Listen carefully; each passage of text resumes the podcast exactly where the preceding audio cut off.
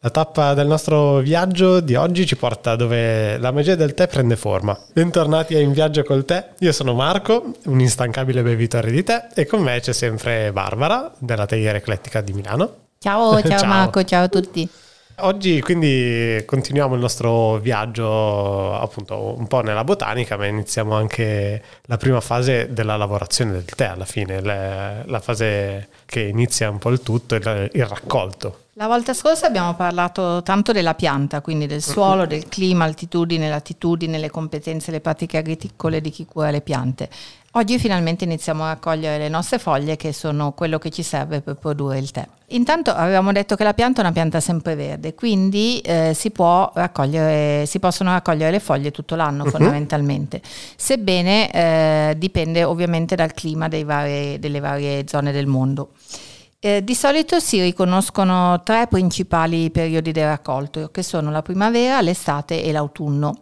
Poi però vedremo che ci sono alcuni tè che sono raccolti magari solo in estate, altri sia in primavera che in autunno, altri tutto l'anno, quindi in realtà mh, mm, cerchiamo poi di approfondire un pochino questo discorso. Uh-huh. Marco, io stiamo bevendo un tè perché come sempre non possiamo parlare di tè senza avere una tazza piena sì, esatto. di qualcosa da bere. Se ci sentite sorseggiare per questo.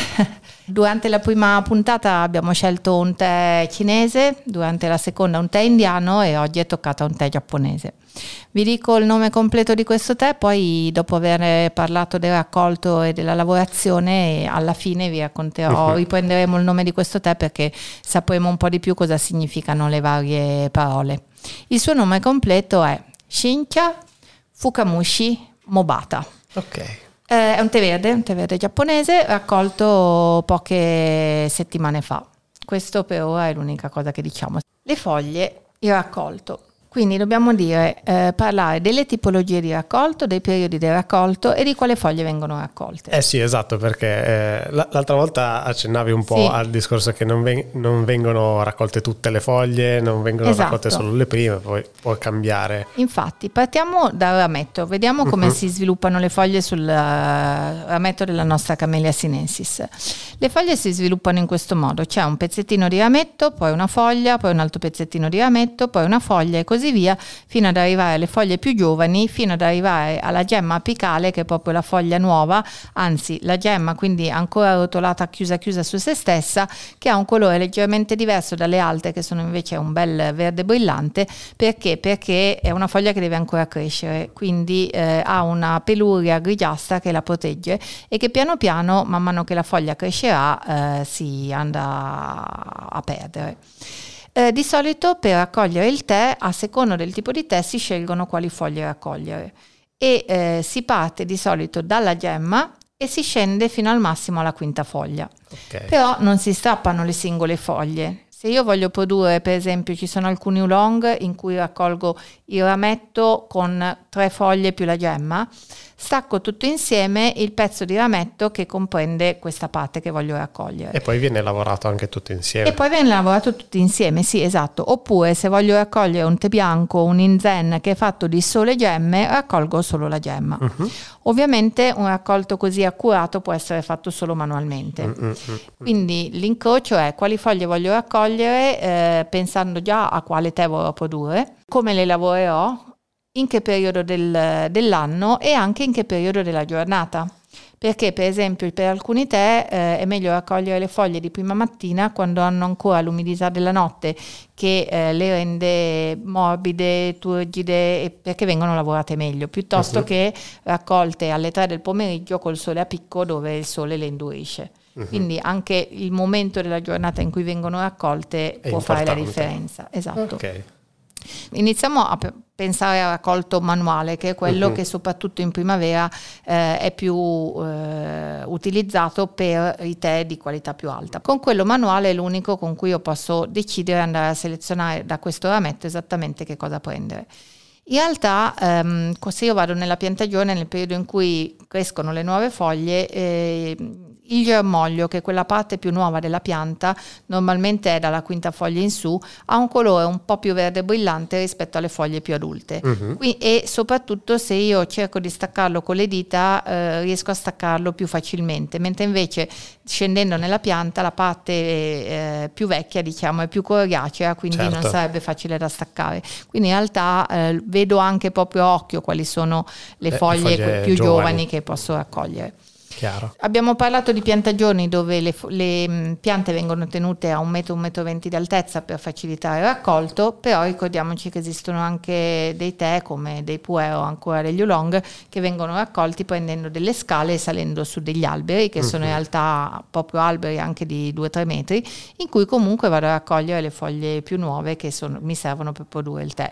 Eh, ovviamente la quantità di raccolto sarà minore sull'albero rispetto al cespuglio basso della piantagione. Anche perché immagino che produca meno foglie. Esatto, cioè, sì, mh. Mm. assolutamente, soprattutto meno foglie adatte a, pre- a preparare per il, tè, il tè, perché certo. le altre foglie iniziano a essere troppo vecchie e non sono adatte per la produzione del tè.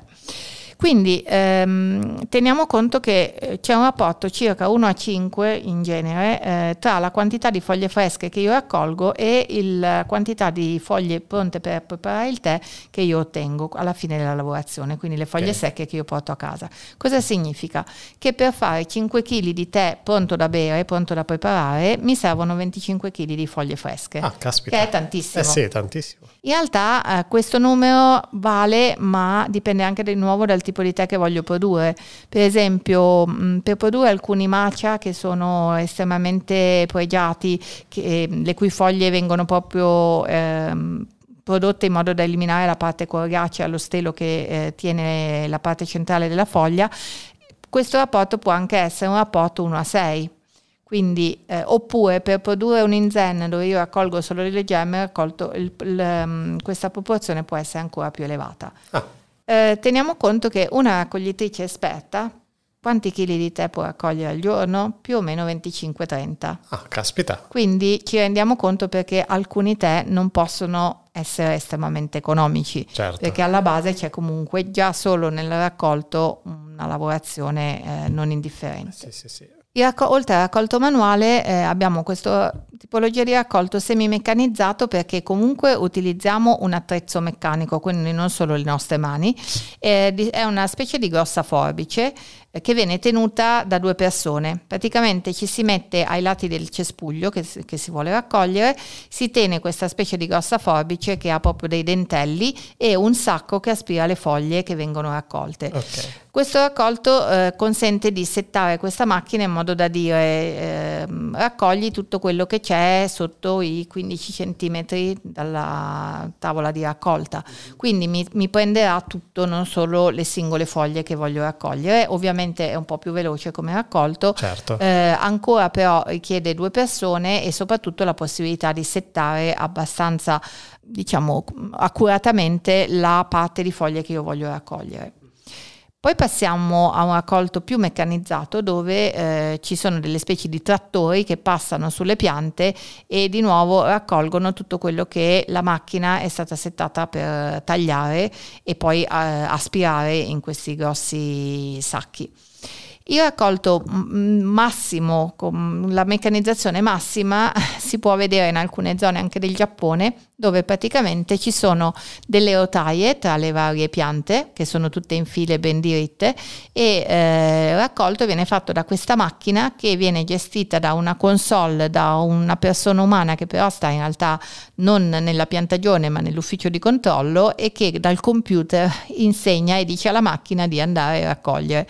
Ovviamente la quantità di foglie raccolte nei diversi casi è estremamente diversa. Certo.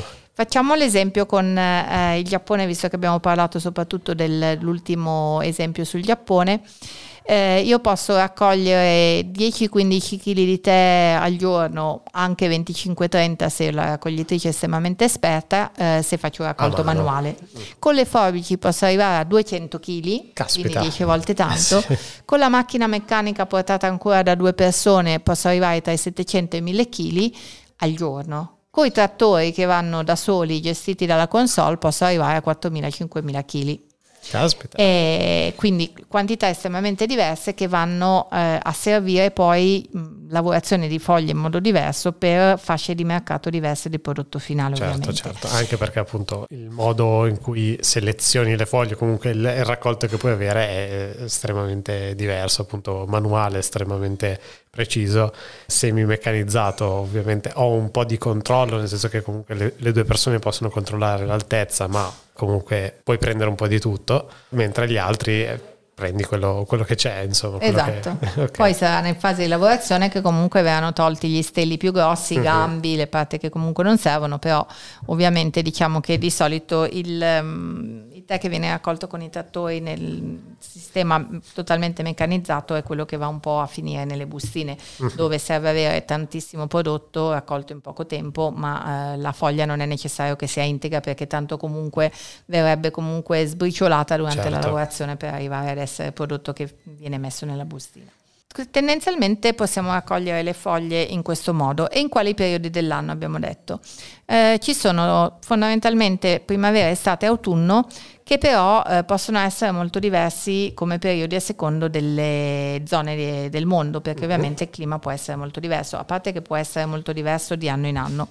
Eh, vediamo il primo esempio con la Cina, visto che abbiamo parlato di tè cinesi, abbiamo bevuto un tè cinese la prima volta, di solito il primo raccolto di primavera eh, si ha da metà marzo più o meno fino all'inizio di maggio. Oh, okay. Eh, anche in questo periodo però si definiscono, c'è una famosa festa, forse ne abbiamo parlato la prima puntata, puntata che è Qingming che cade all'inizio di aprile, una festa cinese che di solito è il 4 e il 5 aprile perché loro hanno il calendario lunare quindi non è detto che sia esattamente uh-huh. lo mhm. stesso giorno e addirittura riconosciamo i tè raccolti prima di Qingming quindi da metà marzo, inizio marzo fino al 4-5 aprile poi quelli che vengono raccolti dal 4-5 aprile fino al 20 aprile poi c'è un periodo di solito di piogge e poi ci sono quelli che vengono raccolti fino a fine eh, maggio poi abbiamo eh, il raccolto estivo che di solito si ha da inizio giugno fino a inizio luglio e poi abbiamo il raccolto autunnale eh, da luglio a inizio ottobre. Eh, ci sono dei tè che vengono raccolti solo in alcuni periodi dell'anno. Facciamo un esempio. Um, abbiamo bevuto durante prima, il primo incontro un pilociun. Uh-huh. Il pilociun di solito viene raccolto solo prima di Qingming, quindi in quel specifico periodo tra l'inizio di marzo e i primi di aprile. Quindi primissima primavera. E facciamo un altro esempio. Ci sono degli oolong che vengono raccolti sia in primavera che in autunno, soprattutto oolong taiwanesi ma anche oolong del Fujian. Hanno due anime totalmente diverse diverso ovviamente, nel senso che il raccolto primaverile di solito sa molto di vegetale ma anche spesso con delle note naturalmente floreali e invece la versione che viene raccolta in autunno ha un po' meno la nota floreale e ha un po' più la nota vegetale. Poi ci sono te che vengono raccolti solo in eh, estate. Perché? Perché eh, mi viene in mente in questo momento un oolong, ma in realtà ci sono anche dei darjeeling con questa caratteristica. Prendiamo come esempio l'ulong taiwanese che si chiama Oriental Beauty, uh-huh. eh, è molto famoso, è molto pregiato e eh, ha una caratteristica pazzesca, ricorda l'uva moscato, ha questa nota di uva muscatel. Perché? Perché viene raccolto e prodotto in estate quando c'è una mosca verde che mangia, mangiucchia le foglie e le foglie per reazione secernono un eh, enzima che quando la foglia viene poi lavorata fa in modo che il tè avrà quel tipo di bouquet. E questa mosca è la stessa cosa che succede con eh, i tè in India, nel Darjeeling, sempre nel periodo estivo. Questo animale esiste solo nel, quando fa caldo. Quindi certo. gli stessi tè nella stessa piantagione prodotti o in primavera o in autunno daranno un tè dal sapore diverso perché eh, la nostra mosca verde non è presente nell'ambiente. Mm-hmm. Quindi di nuovo, a seconda del tè che voglio produrre, definisco quando voglio produrre questo tipo di tè. Spostiamoci dalla Cina e andiamo nel Darjeeling, perché nel Darjeeling eh, ci sono proprio molto definiti periodi di raccolto, si chiamano flash perché dominazione inglese, quindi ci portiamo dietro tanti termini eh, dagli inglesi di quando erano colonizzatori del, dell'India. Flash ma semplicemente significa raccolto. Possiamo distinguere dal first flash che è raccolto di inizio stagione più o meno da metà marzo a metà aprile, le foglie sono chiare e tenere, il sapore è molto fresco con delle spiccate note vegetali. Mm, abbiamo bevuto un tè la settimana scorsa che sì. veniva dal Darjeeling First Flash. Poi abbiamo il second flush che è quello eh, estivo e poi abbiamo un, uh, il flush autunnale che è quello che ci dà i tè più corposi. Okay. Nel raccolto estivo alcune piantagioni eh, hanno questi tè che hanno questo sapore di muscatel grazie proprio alla presenza di questa mosca verde. Le foglie del primo periodo, quindi first flush, saranno molto verdi, pur essendo neri, eh, avranno un sapore spiccatamente vegetale con delle note naturalmente fruttate che ricordano la frutta di inizio stagione. In estate avrò questo sapore di uva muscatel, in, inverno, in autunno avrò il tè più corposo, quindi sarà quello che dal punto di vista della robustezza del gusto sarà quello più, dal gusto più deciso. In realtà ci sono in alcune piantagioni anche dei raccolti intermedi che sono a cavallo tra le varie stagioni. Eh, di solito non sono considerati migliori perché magari è la stagione delle piogge, quindi le foglie sono molto umide, molto bagnate, quindi la lavorazione diciamo mh, mm, è un po' più difficoltosa e da dei tè eh, che non hanno magari dei bouquet così interessanti come le tre stagioni principali. Mm. In Giappone abbiamo più o meno la stessa cosa con eh, nomi diversi. Poi vediamo un attimo in Giappone prima del raccolto perché le piante mh, mm, in realtà prima di iniziare il raccolto vengono preparate al raccolto. Ok. In, possiamo mm, in due parole eh, distinguere due situazioni. Possiamo distinguere le piante che, le cui foglie rimangono totalmente al sole dalle piante le cui foglie vengono invece coperte per un periodo che adesso vedremo prima del raccolto, per uh, un motivo specifico. Ci sono alcuni tè che si, mm, in generale possiamo di, dire come nome che, di cosa si tratta, sono i Kabuse Cha, Kabuse Cha, tè d'ombra, eh, i Gyokuro e i Macha, eh, le cui foglie devono essere coperte prima del raccolto eh, per periodo che va da una settimana e mezza a circa tre settimane. Questo perché? Perché con questo metodo la pianta sviluppa alcuni componenti che influenzeranno tantissimo il gusto e daranno dei tè eh, diversi. Uh-huh. Poi magari quando parliamo degli specifici tè eh, vediamo un po' meglio di che cosa si tratta. Però ehm, visto che abbiamo, stiamo parlando di piante, stiamo parlando di raccolto, ehm, le piante vengono ombreggiate in modo da filtrare i raggi del sole, però non avviene dal giorno alla notte perché sennò la foglia diventerebbe bianca, quindi non riuscirebbe più a produrre clorofilla. Succede gradatamente, nel senso che eh, iniziano a essere coperte un pochino dai raggi del sole, poi un, un pochino di più, un pochino di più, finché arriva sempre meno, fo- meno sola la foglia. La foglia cambia proprio struttura, è bellissimo vederla perché vedi che proprio si allunga, cioè invece che essere più larga diventa più lunga e sottile perché va a cercare i raggi del sole che mano a mano sono sempre meno. Uh-huh. E, e quindi prima del raccolto di questi tipi di tè si deve fare questa operazione sulle piante. Anche in Giappone abbiamo tre periodi del raccolto. È molto semplice, sembrano difficili, ma in realtà se noi sappiamo 1, 2, 3 in giapponese, Ichi ni san, quindi Ichi 1, Ni 2, San 3. Eh, il primo raccolto dell'anno è quello più o meno fine aprile, inizio maggio, Ichi ban cha, uh-huh. quindi il primo raccolto dell'anno. Ni ban cha, il secondo tè dell'anno raccolto tra giugno e luglio e San Bancia il terzo dell'anno tra fine luglio e inizio agosto. Quindi abbiamo lo stesso sistema first flash, second flash, autumnal flash, però eh, con la terminologia giapponese. Ehm, il periodo può cambiare anche di una settimana dall'inizio del raccolto perché dipende dalle situazioni climatiche. Certo. Mi chiedevo se in una stessa piantagione che raccoglie le foglie a mano uh-huh. si possa anche raccogliere magari le foglie meccanicamente sì, sì, sì, assolutamente sì. Io nella stessa piantagione fisica, quindi sulla stessa pianta, posso in periodi diversi dell'anno, a seconda del tipo di tè che voglio produrre, mettere insieme il raccolto manuale con il raccolto semimeccanizzato. Eh, quello totalmente meccanizzato no, perché la piantagione deve essere attrezzata con le rotaie per far passare le macchine e tutto. Di mm-hmm. solito quelli sono proprio impianti eh, in cui raccolto manuale non, non, è previsto, però quello manuale, quello semimeccanizzato assolutamente sì. sì. Okay. Spesso anche si fa magari raccolto manuale in primavera e magari quelli, quello semimeccanizzato ad esempio in estate.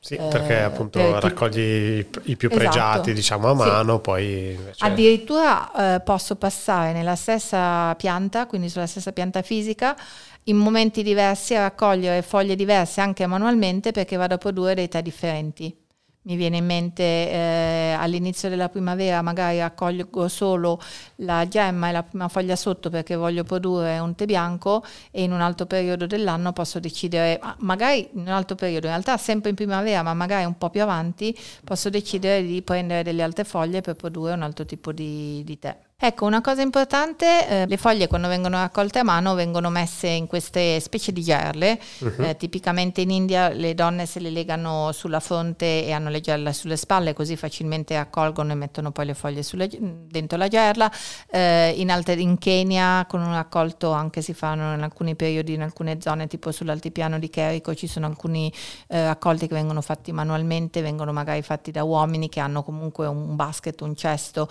in cui mettono le foglie appena appena raccolte. Eh, bisogna dire che le foglie eh, vanno portate prima possibile in fabbrica, perché tu immagina che fo- la gialla man mano che si riempie, le foglie sotto avranno il peso delle foglie sopra, quindi inizieranno un pochino a rompersi e essere mm-hmm. schiacciate.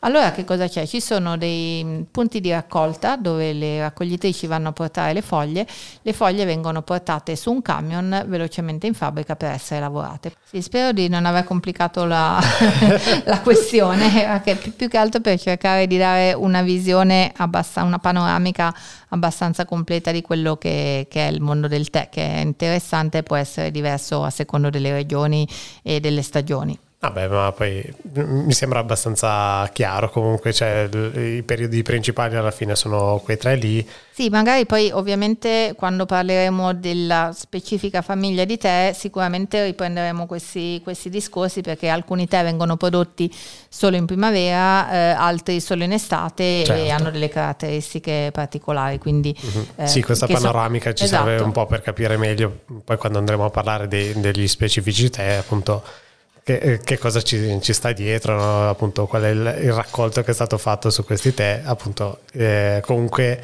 abbiamo bevuto nelle prime due puntate due tè eh, primaverili, uno cinese e uno dell'India. Tra l'altro uno verde e uno nero, quindi sì. il primo cinese è al Pilocium verde, il secondo dal Darjeeling era nero e oggi stiamo bevendo un verde giapponese, giapponese. del primo raccolto, quindi così abbiamo un po' le tre panoramiche. La prossima volta probabilmente berremo un uh, oolong primaverile, se arriva in tempo. A me gli oolong eh, piacciono particolarmente. Allora, dopo il raccolto cosa succede? Eh, dipende dal tè che voglio produrre. Allora, iniziamo col dire che ehm, esistono oggi riconosciute sul mercato eh, sei famiglie principali di tè che ad oggi vengono in qualche modo distinte in base a una fase del processo di lavorazione in particolare, che è proprio una cosa che accade alla foglia. Eh, questo meccanismo è riconosciuto a livello diciamo, mondiale, anche se poi eh, in alcune regioni ci sono delle classificazioni diverse locali. Quindi mh, mm, diciamo quello che eh, riconosciamo a livello proprio di mercato mondiale del tè, anche quello che viene riconosciuto dalle dogane, questo non toglie che poi ogni singolo paese possa applicare delle proprie classificazioni eh, in più, in aggiunta o proprio perché eh, magari la storia di quel popolo si è abituato a conoscere quei tè in un altro, in un altro modo. modo. Mm. Quindi eh, le sei famiglie principali di tè sono i tè bianchi, i tè verdi, i tè gialli, i tè oolong, i tè neri e i tè puer. Uh-huh.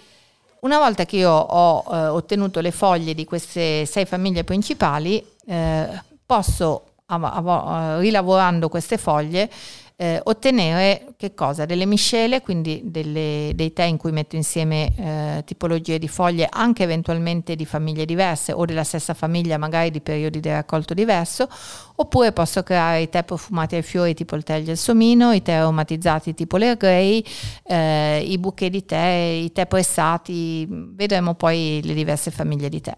Però partiamo eh, dal vedere un attimo le prime sei, quindi abbiamo detto bianchi, verdi, gialli, neri, oolong e puer. Sono sei famiglie a sé stanti. Ognuna ha le sue caratteristiche e l'elemento distintivo, diciamo, che eh, fa la differenza tra una famiglia e l'altra, abbiamo detto che è universalmente riconosciuto al momento nel mercato del tè, che è il processo di ossidazione della foglia. Eh, la foglia ossida, che cosa significa? Se io prendo una foglia dalla pianta, dalla Camellia sinensis, ma in realtà da qualsiasi pianta, e la prendo tra le mani e creo dei tagliettini sulla foglia, eh, gli enzimi che sono dentro la foglia a contatto dell'aria, quindi dell'ossigeno, ossidano e il, la prima cosa che fanno da verde fanno diventare marroncina la foglia. È esattamente un processo totalmente naturale, quindi in realtà l'intervento dell'uomo vedremo serve per fermare o velocizzare questo processo, però non serve a innescarlo perché in realtà è la natura stessa che lo innesca. È un po' come quando noi tagliamo una mela e la lasciamo sul tavolo, la polpa gialla della mela diventa a contatto con l'aria marrone sì, sì. e se la lascio lì non solo diventa marrone ma si rimpicciolisce anche di volume uh-huh. e questa è un'altra cosa importante perché anche la foglia del tè fa questo. Quando prima par- parlavamo del fatto che le foglie appena raccolte messe nelle gerle devono essere portate subito in fabbrica per essere lavorate, lavorate. Perché? Perché il peso delle foglie sopra comunque fa in modo che le foglie sotto inizino un pochino a rompersi uh-huh. e quindi questo processo naturale di ossidazione eh, inizia ad avvenire. Vediamo la distinzione tra le due principali famiglie, quindi i tè verdi e i tè neri. I tè verdi sono non ossidati, i tè neri sono totalmente ossidati. Poi in realtà dietro la parola totalmente mh, mm, ci sono diversi gradi di ossidazione, ma lo vediamo, lo vediamo con calma.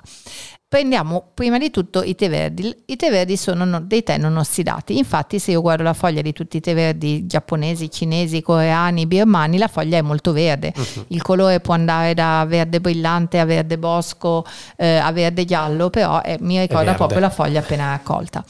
Eh, come si fa a inibire questo processo naturale di ossidazione, quindi fare in modo che non avvenga? L'unico modo che c'è è scaldare la foglia scaldare la foglia prima possibile, quindi fare in modo che la foglia venga sottoposta a una fonte di calore. Ci sono due metodi eh, di solito si fa riferimento a me- metodo cinese e metodo giapponese, poi vedremo perché. Eh, nel caso del metodo giapponese la foglia viene scaldata con del vapore, quindi la foglia appena raccolta arriva in fabbrica, mm, viene messa su un tapis roulant uh-huh. e piano piano mm, passa davanti a una specie di grosso phon che spara del vapore acqueo eh, sulla foglia e bastano in realtà pochi secondi, poi vedremo quanti più o meno, eh, per fare in modo che l'ossidazione venga bloccata. Okay. Eh, il metodo cinese prevede sempre l'utilizzo del calore, ma un calore secco, quindi eh, nel caso di alcuni tè, soprattutto raccolti all'inizio della primavera, appena raccolte le foglie vengono portate in fabbrica dove ci sono eh, dei grossi wok quindi come quelli che noi usiamo per far saltare i carciofi, ma un po' più grossi. Dei padelloni. Eh, degli, dei, dei, padelloni, esatto, dei padelloni scaldati ovviamente, con delle persone davanti a ogni padella che prendono le foglie e le passano su questa padella, quindi con il calore asciutto, il calore del, del, del wok si blocca l'ossidazione. Eh, il metodo più meccanizzato prevede che le foglie vengano messe in forni eh, dove di nuovo vengono scaldate e viene bloccata l'ossidazione. Mm, parli, perché parliamo di metodo cinese e metodo giapponese? Perché in realtà io posso avere dei tè prodotti in, eh, per esempio in Vietnam o in Cina col metodo giapponese uh-huh e eh, viceversa posso avere dei tè prodotti con il metodo cinese anche in Giappone. In realtà posso avere addirittura la combinazione dei due, cioè alcuni tè in cui eh, si usa sia la vaporizzatura che la fase poi di tostatura. Eh, questo è uno dei motivi per cui, ad esempio, i tè verdi giapponesi hanno sempre una nota più fresca che ricorda più il mare, l'alga, la, la verdura, l'acqua di verdura, e invece i tè cinesi più spesso hanno questa nota che ricorda di più la frutta guscio, la tostatura, eh, questo finale proprio che ricorda il carciofo saltato in padella. Uh-huh. Eh, quindi questa è la fase, diciamo, mh, mm, principale che eh, viene applicata ai, alle foglie dei tè verdi nel momento in cui il produttore vuole produrre questa famiglia di tè. Invece i tè bianchi Mm, spesso mm, mm, sento dire che sono una sottofamiglia rispetto ai tè verdi, in realtà non è assolutamente così. I tè bianchi vengono intanto di solito raccolti solo a mano e si prende dalla pianta solo la gemma e la prima e la seconda foglia sotto nel rametto, quindi si fa un raccolto estremamente selettivo in un periodo dell'anno dove il sole non è tanto forte e le foglie quindi hanno una consistenza e un sapore eh, particolarmente vegetale fruttato. Di solito avviene in primavera, in realtà in tempi recenti per esempio ci sono dei paesi tipo il Nepal che produce degli ottimi tè bianchi, ma ehm, le foglie vengono raccolte anche all'inizio dell'estate perché siamo in piantagioni che sono a 1800 metri d'altezza, quindi eh, le foglie crescono lentamente perché l'aria è molto fresca e quindi in realtà la primavera di alte zone è un po' troppo presto per raccogliere e produrre tè bianco lì. Quindi raccolgo la gemma, la prima e la seconda foglia sotto di essa e poi eh, con un processo assolutamente naturale faccio appassire queste foglie per togliere una parte dell'acqua. Eh, l'appassimento come avviene? Avviene in modo naturale stendendo le foglie su dei graticci di bambù che vengono messe all'aperto all'aria, al sole, per togliere appunto parte dell'umidità.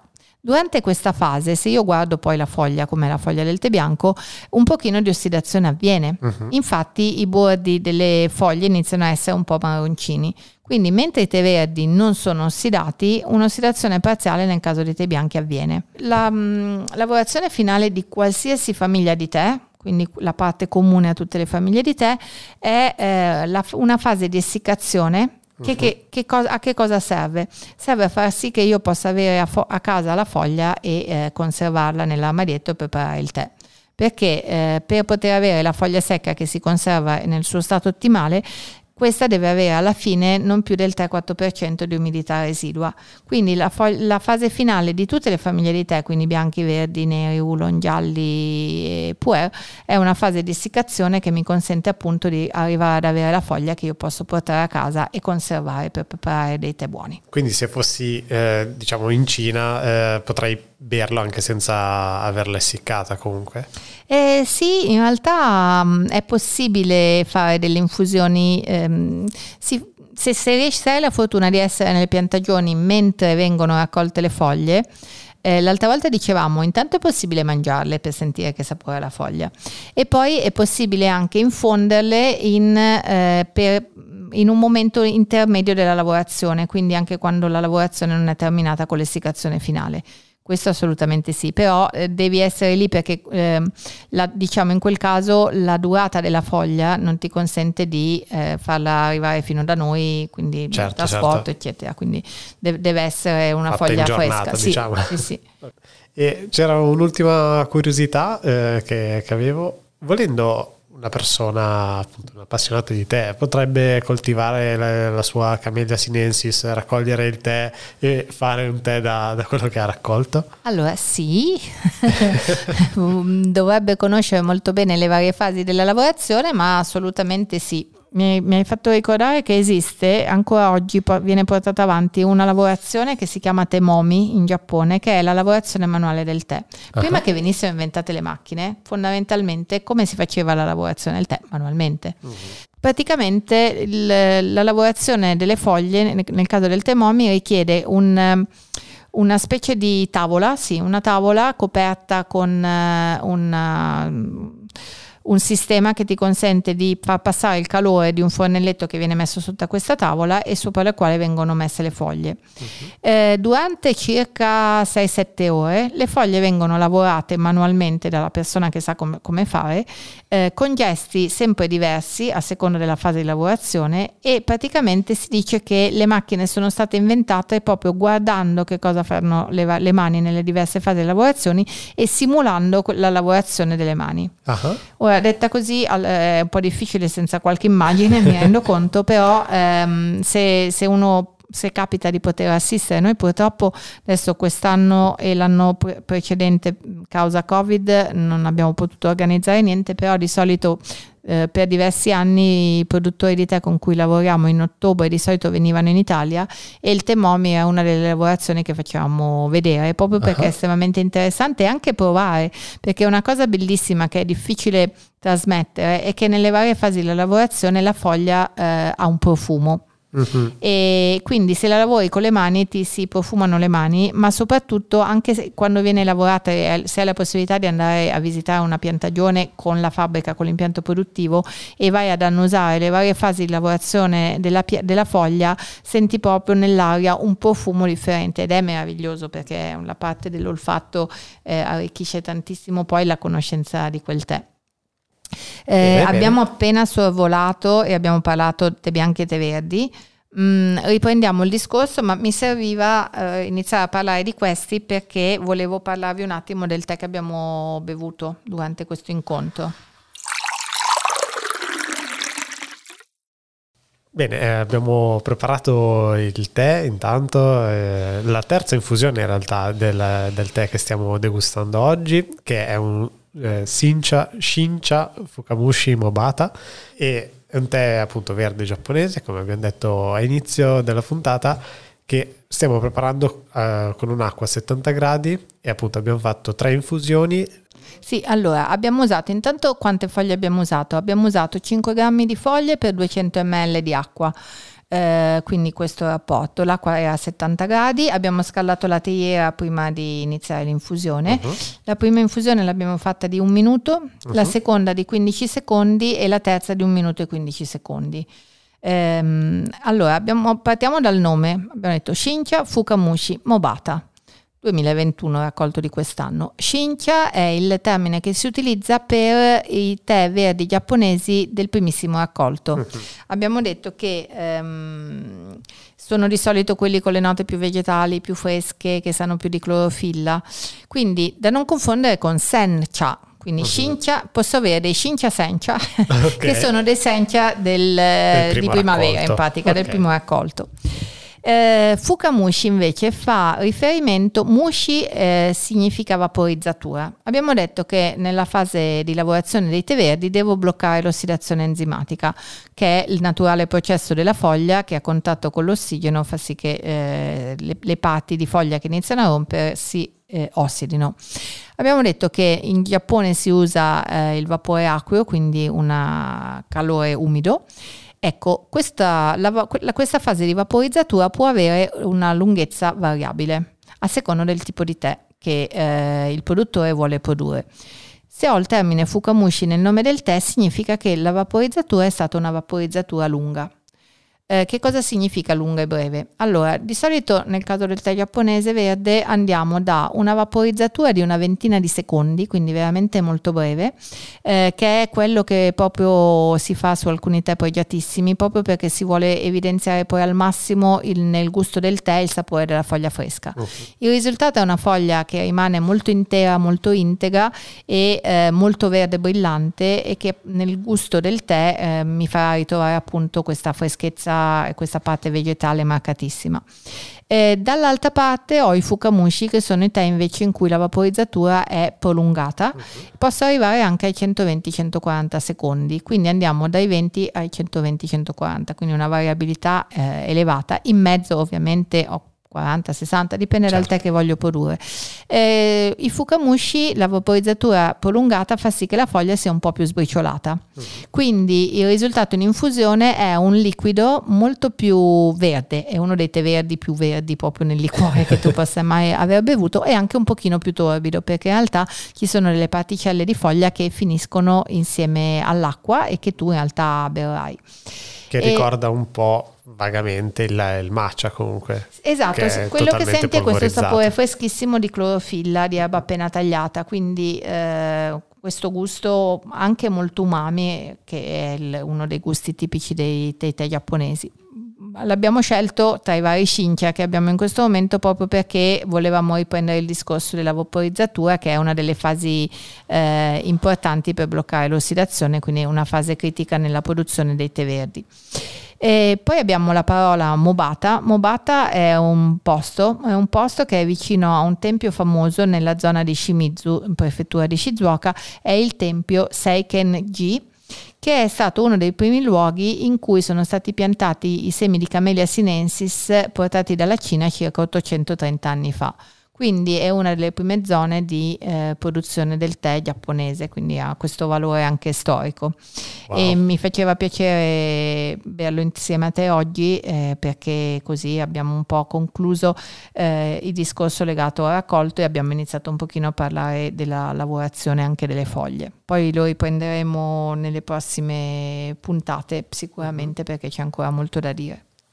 E una cosa importante, eh, magari l'accenniamo qui, poi quando parleremo della preparazione eh, la riprenderemo, mh, mm, a secondo del periodo del raccolto le foglie necessitano poi di essere preparate in un modo diverso. Eh, perché ci siamo tanto dilungati in queste informazioni che il cliente finale che vuole farsi una tazza di tè potrebbe dirmi ma cosa mi importa sapere tutte queste cose al di là di una conoscenza generica che può essere interessante. In realtà ehm, se a me arriva in regalo un tè e so quando è stato prodotto o vedo la foglia riesco a capire se è stata prodotta magari in primavera per cui è più verde anche nel caso di un tenero o se è un raccolto più autunnale eccetera guardando la foglia e cercando di capire qualcosa sul raccolto capisco anche poi come devo preparare questo tè perché sia buonissimo mm-hmm. Quindi eh, ti dà que- già degli, degli, indizi di esatto, preparazione. Infatti, quindi quando parleremo della preparazione distingueremo infatti il modo di preparazione dei tè che sono stati raccolti in primavera, in estate, in autunno e, e quindi queste cose ci serviranno moltissimo anche in quella fase. Infatti il first flash della, della, scorsa puntata che era un tè nero però è stato preparato più simile ad un tè verde esatto. e, e effettivamente ad occhio, a colpo d'occhio il il secco, diciamo, le, le foglie secche de, del tè eh, sembravano un tè verde, cioè esatto. erano più verdognole. Sì, infatti se vogliamo giusto per concludere, ehm, dal Giappone ci spostiamo nel Darjeeling, quindi la zona eh, dell'India, del nord dell'India, eh, da cui veniva il tè che abbiamo bevuto l'altra volta, eh, è un first flash, è un tè nero, però le foglie sono verdissime. Eh sì. Nei tè eh, del Darjeeling del raccolto primaverile in realtà sono tè neri, ma che sono molto più simili ai tè verdi sia come gusto che come preparazione e qualche volta volta succede anche infatti che eh, chi ama tanto i teneri magari non li apprezza neanche tanto pur essendo considerati i più pregiati dell'anno uh-huh. e magari possono piacere di più a chi ama i tè verdi che apprezzano queste note molto vegetali molto fresche che sono un po' la loro caratteristica. Ma eh, dato che siamo ritornati nel Darjeeling, uh-huh. so che avevi un libro da consigliarci. Ah, sì, sì, sì, hai ragione, me ne ero dimenticata, ma è qui. Allora, è un libro mh, mm, che ha qualche anno, però magari se lo trovate anche in qualche biblioteca può essere interessante eh, da sfogliare. È, ehm, è stato pubblicato la prima volta nel 2008 e ehm, riguarda una piantagione specifica del Darjeeling che è la piantagione di Macaibari che è stata una delle prime a ottenere la certificazione eh, biologica secondo gli standard europei che sono tra i più elevati nel mondo. E eh, tra l'altro è stato scritto quindi l'autore era un indiano è un indiano che era l'allora titolare della piantagione di tè Dico allora perché nel 2014 mi pare, comunque diciamo c- negli ultimi dieci anni eh, questo signore ha iniziato a invecchiare e a avere anche qualche problema di salute, purtroppo eh, i figli non hanno voluto proseguire nella lavorazione della piantagione e quindi la piantagione di Macaibari, famosissima perché è una delle prime a ottenere la certificazione biologica anche biodinamica in mano a una famiglia di indiani, quindi una storia che è un po' anche slegata dal, diciamo, dal, dalla storia coloniale in cui alcune piantagioni rimanevano ancora in mano agli inglesi. Eh, in realtà eh, negli ultimi cinque anni è passata la piantagione in mano a una multinazionale che però ha continuato a portare avanti la lavorazione delle foglie come veniva fatta prima, quindi la qualità del tè non, non è inficiata. Però la cosa bella di questo libro, il cui titolo è Viraja of Darjeeling Organic Tea Macaibari, eh, racconta un po' quella che è la vita della piantagione con anche tutto un repertorio di foto molto interessanti che fanno vedere non solo le classiche immagini della piantagione ma anche proprio ad esempio eh, dei fiori eh, che crescono nelle varie zone della piantagione ma soprattutto anche degli animali che popolano la piantagione. E anche della famosa mosca verde di cui abbiamo accennato prima che in alcuni periodi dell'anno in estate in particolare mangia le foglie. Ed è questo animale strano che si mimetizza anche nelle foglie, sembra quasi un camole- camaleonte, puoi anche confonderlo per una foglia stessa, mentre lui si mangiucchia la foglia. Eh, c'è la storia di come nel, nel questa piantagione che in realtà è un villaggio, eh, è un intero villaggio dove si pensa anche alla scolarizzazione dei bambini, è una comunità dove ci sono tutte le, mm, si, c'è anche la parte che cura eh, diciamo, chi, chi, si ammala, quindi in realtà i villaggi spesso nel, nel Darjeeling, la piantagione e il villaggio coincidono e ehm, ci sono storie proprio interessanti di come come avviene la vita in un, lo spirito di una, vi, di una piantagione del Darjeeling. Quindi se vi capita di trovarlo, secondo me può valere la pena di dare un'occhiata, sia alle immagini che sono bellissime che magari alla lettura del libro. Noi ne abbiamo una copia qui nella nostra piccola biblioteca, ovviamente gli ospiti della sala da tè possono sempre chiedercelo in prestito mentre magari si rilassano sorseggiando un tè. Ottimo, ottimo. Grazie Marco. Grazie a te. E... Grazie per questo viaggio che sta proseguendo insieme nelle varie parti del mondo. Chissà dove arriveremo. Esatto, chissà, chissà dove ci porterà questo, questo viaggio. E eh, come sempre invitiamo appunto chi, chi, ci sta ascoltando a farci un sacco di domande perché giusto prima si stava ragionando sul magari fare una, una sessione di eh, risposta alle vostre domande. Quindi insomma eh, sentitevi coinvolti e partecipate, quindi se, se ci sono delle curiosità scrivetecele e eh, vedremo di, di rispondere. E, niente, quindi grazie, grazie ancora Barbara, grazie a chi ci sta ascoltando e ci sentiamo alla prossima puntata. Ciao a tutti. Planning on traveling this summer? Make saving at the pump part of your plans with two times the fuel points from Harris Teeter. It's easy. Download your eVIC coupon, and for every dollar you spend with your VIC card, you'll get two fuel points. That's up to $1 per gallon on quality fuel at participating BP and Harris Teeter fuel centers. Download your eVIC coupon today and save money at the pump all summer long with eVIC and Harris Teeter fuel points.